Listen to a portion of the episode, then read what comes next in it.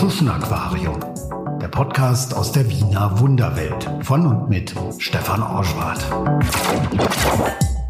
Servus, hallo, herzlich willkommen zur zweiten Episode vom Tschuschen Aquarium.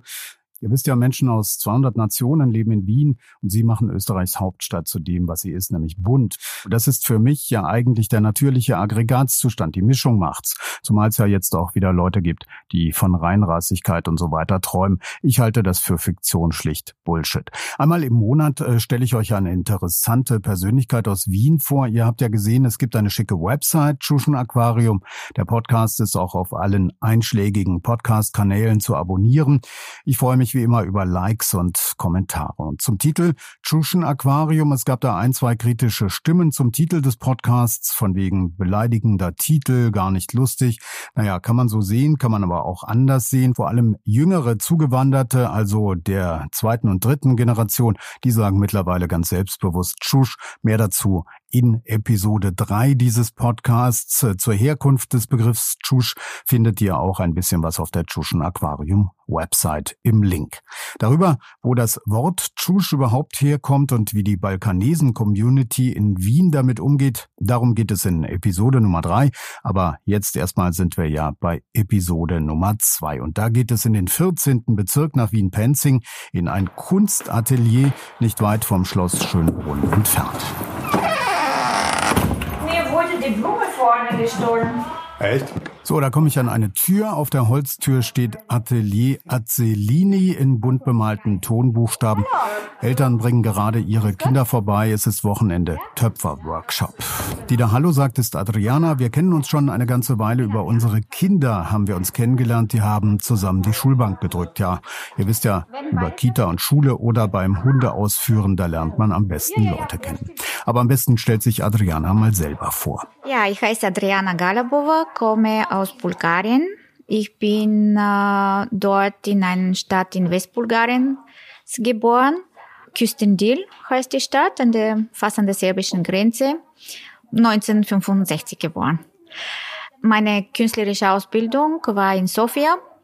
Seit meinem zehnten Lebensjahr habe ich in Sofia gelebt und dort habe ich mich als Künstlerin ausbilden lassen. Bildende Kunst mit äh, Keramik, was ich jetzt mache, habe ich mich erst später befasst. Als meine Schwester Keramik gelernt hat, habe ich auch mit ihr viel gearbeitet und eigentlich seitdem mache ich auch Keramik.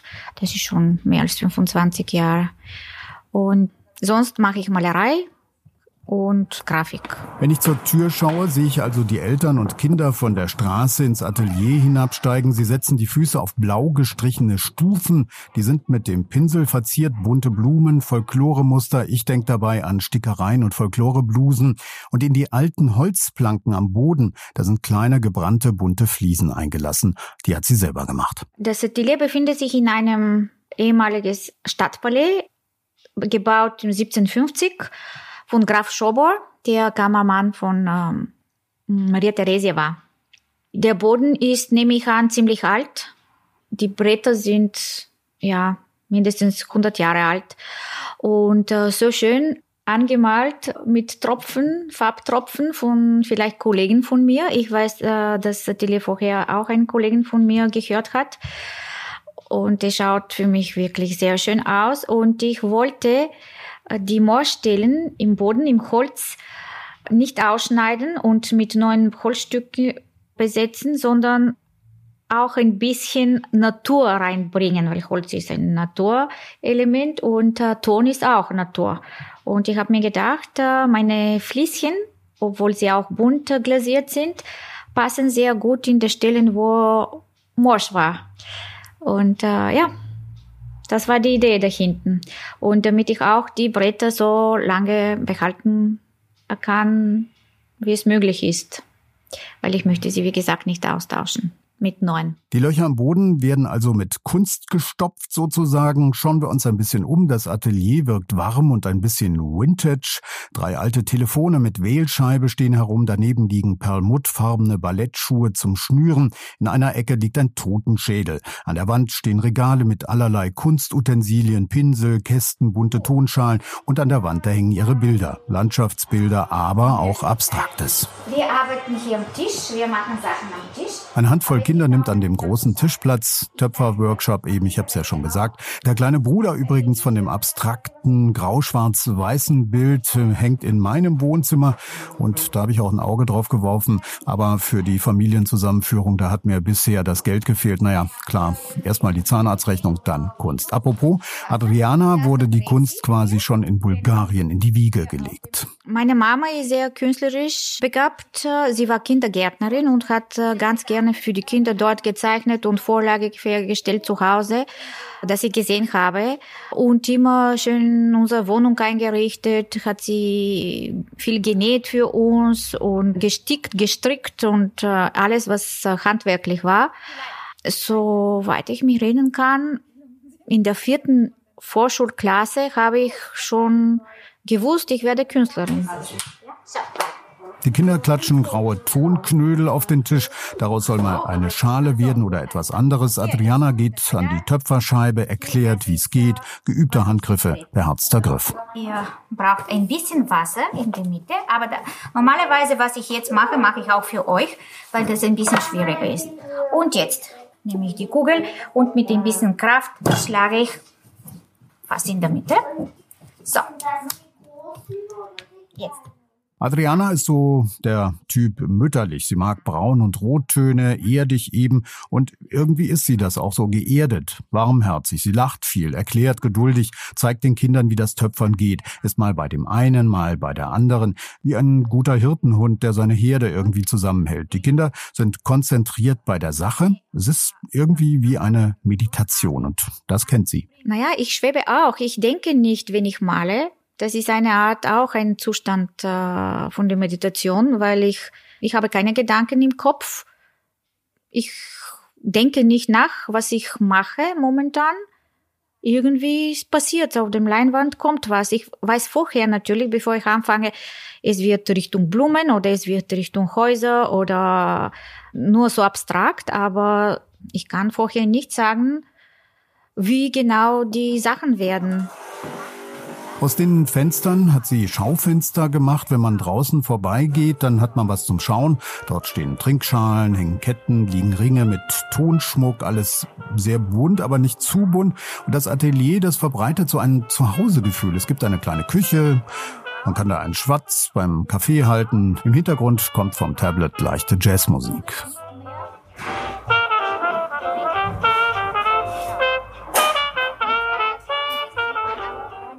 Die Töpferscheibe ist heute quasi ihre Gebetsmühle. Überhaupt hat ja Kunst eine Menge mit Meditation zu tun, hat sie ja schon erklärt.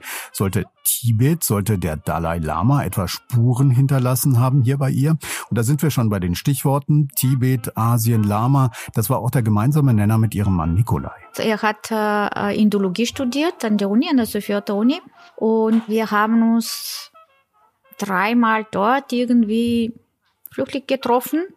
Aber er hat auch in einem Verlag in Sofia gearbeitet als Redaktor und ich als Illustratorin. Dort haben sie Bücher über allgemein asiatische Kunst, Kultur und äh, Kampfsportarten übersetzt, rausgegeben. Und äh, Niki hat, äh, was die Übersetzungen aus Hindi oder aus Englisch betrifft, die Bücher übersetzt. Ja, dort haben wir uns kennengelernt. So, drucke, drucke, drucke, drucke, drucke. Jetzt denke ich, vielleicht passt. Nehme ich wieder die Nadel rein. Perfekt, jetzt ist gut. Gut, jetzt, aber das ist... Wir haben uns eine ganze Weile über Tibet, äh, die Tibeter, die tibetische Sprache unterhalten. Und äh, hier ist nochmal zusammengefasst, was sie an den Tibetern mag. Als ich 20 war, hat mich wirklich die asiatische Kunst geschnappt sozusagen. Ich habe Tibetisch gelernt an der Sophia Uni. Naja, Zwei Jahre später war ich auch in Tibet das Wertesystem und das, das Leben, die geführt haben, damals die Tibeter, die Kraft, dass sie rebelliert haben gegen die Chinesen und äh, ihre Wertensystem geschützt haben. Und eigentlich, dass sie bei dieser extremen Lebensweise diese Philosophie entwickelt haben. Und hier in Wien eigentlich bin ich gekommen, weil ich mir gedacht habe, an der Wiener Uni gibt es äh, Kunstgeschichte und eine sehr gute Professorin, die spezialisiert auf tibetische Kunst war. Und äh, für mich eine Möglichkeit, weiterzuentwickeln in dieser Richtung. Aber das Leben hat einen anderen Weg für mich entschieden. So viel. Beide, Adriana und ihr Mann, machen heute etwas völlig anderes, als sie studiert haben. Aber so ist das eben manchmal im Leben. Man kommt irgendwo anders raus, wo man eigentlich gestartet ist. Wir haben uns auch lange über das buddhistische Mantra Om Mani Padme Hum unterhalten, das älteste tibetische Mantra des Mitgefühls. Und ich habe sie gefragt, was wohl das Wiener Pendant dazu wäre. Passt schon. Das Wienerische. Es ist okay. Es passt. Weitermachen. Wenn man in einem typischen wienerischen Kneipe ist und die Leute, die typischen Wiener sieht, wie sie sitzen und philosophieren die ganze Zeit, die die Welt erklären, dann wirklich, ja, kann man schon sagen. Was ich so bewundere, mutig finde ich das, dass sie einfach so ins kalte Wasser in Wien gesprungen sind und davor ziehe ich meinen Hut. Vor so viel Zuversicht und Lebenstüchtigkeit. Aber man sagt ja auch den Bulgaren nach, sie seien die Preußen des Balkan. Okay, ich schweife jetzt ein bisschen ab. Also, jedenfalls kamen sie Anfang der 1990er Jahre nach Wien und da versuchte damals Falco gerade ein Comeback und Adriana, die war im wahrsten Sinne des Wortes erstmal sprachlos. Naja, als ich hier gekommen bin, dann musste ich was arbeiten, wo man keine Sprache benötigt. Das bedeutet putzen oder babysitten. Und da habe ich bei zwei Familien geputzt und bei einer Prostituierte das Baby in der Nacht äh, behütet sozusagen, als sie arbeiten gegangen ist. Nachher habe ich bei einem Künstler, er hat in Mauerbach sein Atelier gehabt, durch eine Anzeige, ich habe immer Anzeigen gesucht in der Richtung meiner Fähigkeiten. Er hat Glaskugeln angemalt für die Märkte er hat die Motive vorgegeben und ich musste einfach nachmachen.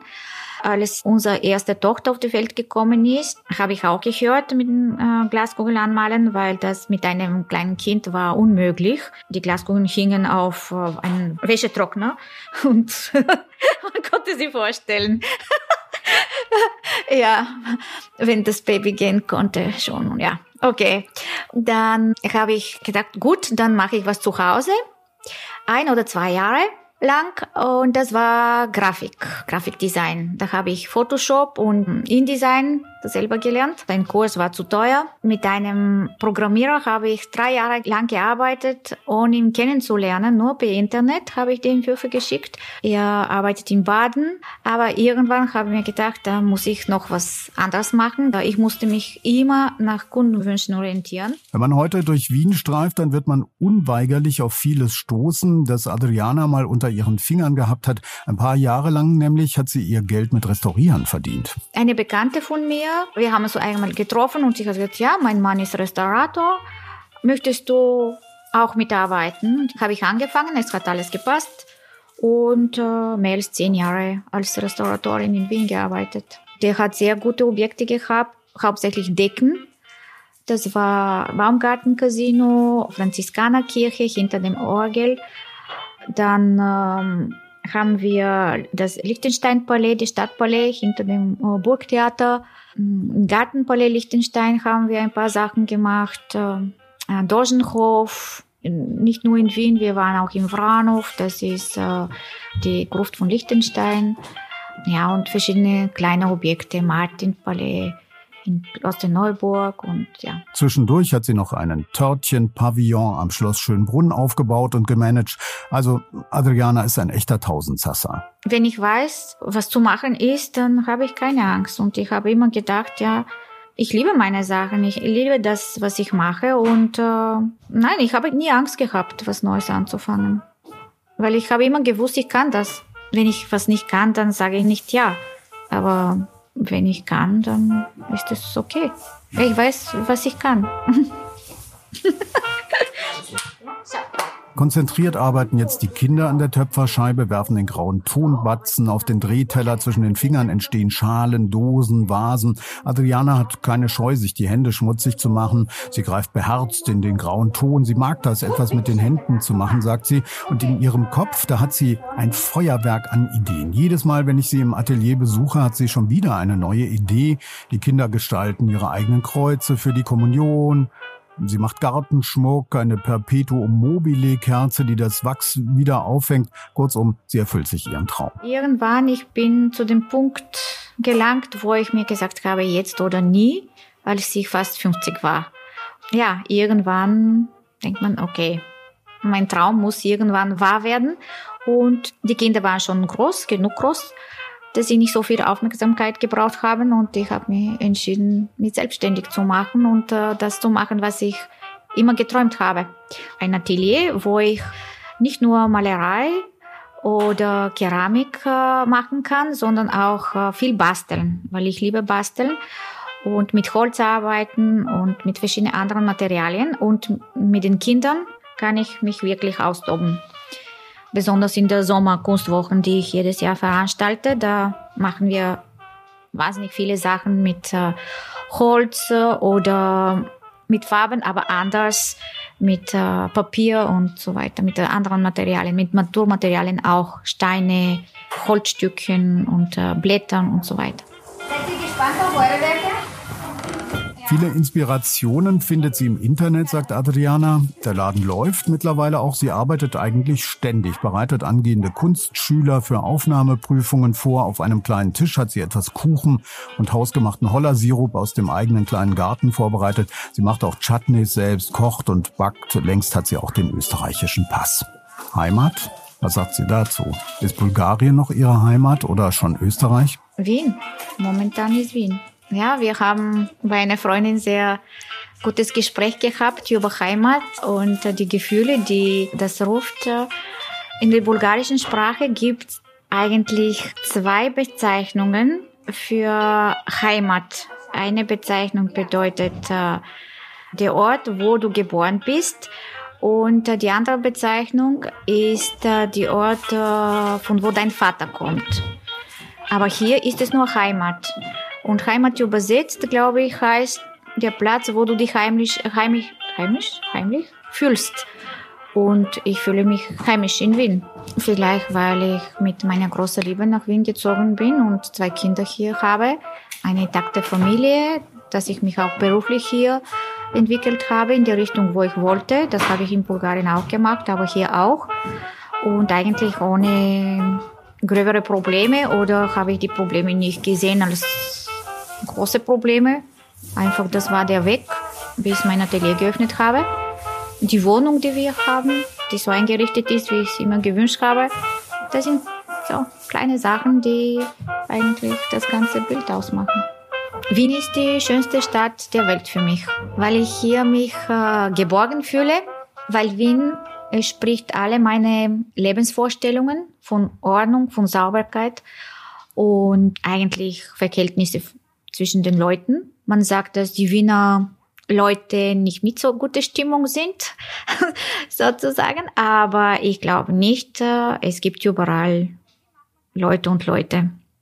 Es gibt Klischees und äh, ich finde, die Wiener sind äh, super Leute. Ein bisschen konservativ, aber mit einem schönen Touch von Konservatismus. Ich meine, diese alte K&K Bild und das ist schön. Manchmal meckere ich auch, wenn ich sage, okay, in Wien gibt es nicht so viel äh, alternative Geschäfte oder Orte wie in Berlin zum Beispiel.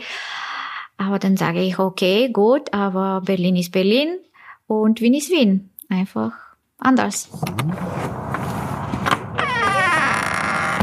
Das war Adriana Galabova und das war die zweite Episode des Wien-Podcasts Tschuschen Aquarium aus dem Atelier Azzellini. Wo das ist und wie es da aussieht, das findet ihr auf einem Link bei der Episode. In der nächsten Folge stelle ich euch einen Sprachenfreak aus Sarajevo vor, Nedad Memic. Ich habe mich mit ihm zum Pita-Essen mit Kokta, also Jugo Cola, getroffen und später sind wir noch ins Kaffeehaus gegangen. Hier schon mal ein Vorgeschmack. Es ist nicht zufällig, dass wir in Österreich fast sieben bis 800.000 Menschen vom Balkan haben und in Wien fast 300.000. Ich würde sagen, diese Menschen würden nicht hier bleiben, wenn es ihnen hier nicht gefiele, sozusagen. Das heißt, ich würde sagen, viele Balkanesen, wenn sie einfach nach Wien kommen, ist Wien für sie schon von allen anderen westeuropäischen Städten ist es am meisten so wie ihre Heimat, würde ich sagen. Nur sehr viel besser regiert und mit weniger halt Korruption und so weiter. Heute kursiert in vielen intellektuellen Kreisen ja der Begriff, dass Wien eigentlich die letzte Hauptstadt Jugoslawiens ist.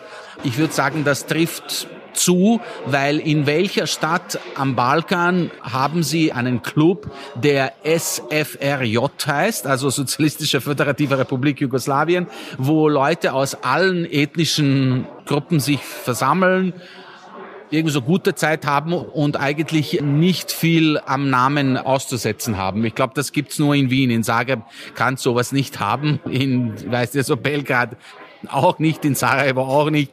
Das heißt, Wien ist wirklich die letzte Hauptstadt Jugoslawiens. Hier lebt diese Idee immer noch. Ich will nicht sagen, dass es natürlich auch hier keinen kroatischen, serbischen, bosniakischen Nationalismus gibt. Es gibt den schon, aber ich glaube, eine gewisse Distanz zum Balkan und auch eine gewisse Umgebung, wo man nicht ständig diesen schlechten Nachrichten ausgesetzt ist, schafft so eine Atmosphäre, wo sich Menschen aus unterschiedlichen ethnischen Gruppen besser verstehen. Tschuschen Aquarium Podcast aus der Wiener Wunderwelt von und mit Stefan Orschwart.